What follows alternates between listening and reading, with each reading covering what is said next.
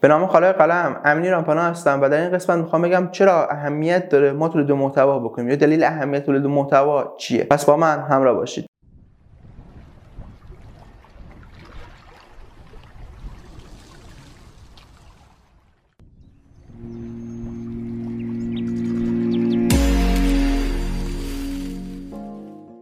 در روزگار امروز شما وارد هر سایتی میشید، داخل هر بلاگی میشید، اصلا هر وقت در سرتاسر نت دارید میگردید با انواع تبلیغات روبرو میشید. حالا این تبلیغات چی میگن؟ میگن آقا بیا محصول منو بخر، بیا خدمات منو استفاده بکن. ولی خب اولین سوالی که برای شما پیش میاد اینه که خب من الان تو رو میشناسم، تو اصلا کی هستی؟ برای چی من باید بیام از تو خرید بکنم؟ چرا باید از خدمات تو استفاده بکنم؟ من که اصلا هیچ اطلاعاتی از تو ندارم. اصلا کارت خوبه؟ میدونی چی کارو باید بکنی؟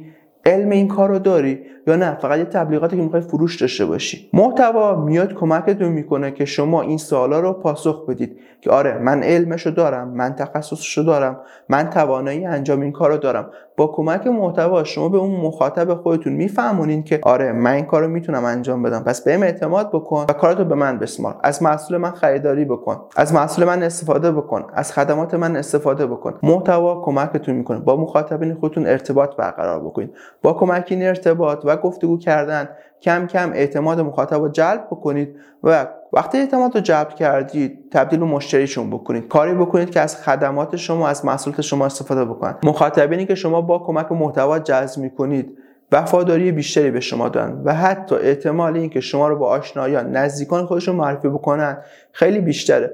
برای همین تولید محتوا در روزگاری که تبلیغات زیاده کمکتون میکنه شما به گوش مخاطب برسید، با مخاطب گفتگو بکنید، به صحبت بپردازید و در این مسیر اعتمادش رو جلب بکنید. به همین دلیل شما نیاز دارید که حتما تولید محتوا بکنید. محتوا کمکتون میکنه در حجمه‌ای که انواع افراد مختلف، انواع سازمان ها، انواع شرکت ها دارن فعالیت میکنن به مخاطبتون بگید منی هم وجود دارم، ببینید من میتونم این کار رو براتون حل بکنم، من این کار رو میتونم انجام بدم. محتوا ارزش افزودیه که با کمک اون مخاطب رو جذب میکنید. حالا این ارزش افزوده هرچی بیشتر باشه ارتباط گیری شما سریعتره، مخاطب سریعتر بهتون اعتماد میکنه و از خدمات و محصولات شما استفاده میکنه. شما فکر نکنید محتوا تولید کردن در روزگاری که همه داخل اینترنت فعالن و دارن تبلیغاتشون میکنن یک کار مازاده، یک تمایزی از سایر رقباتون.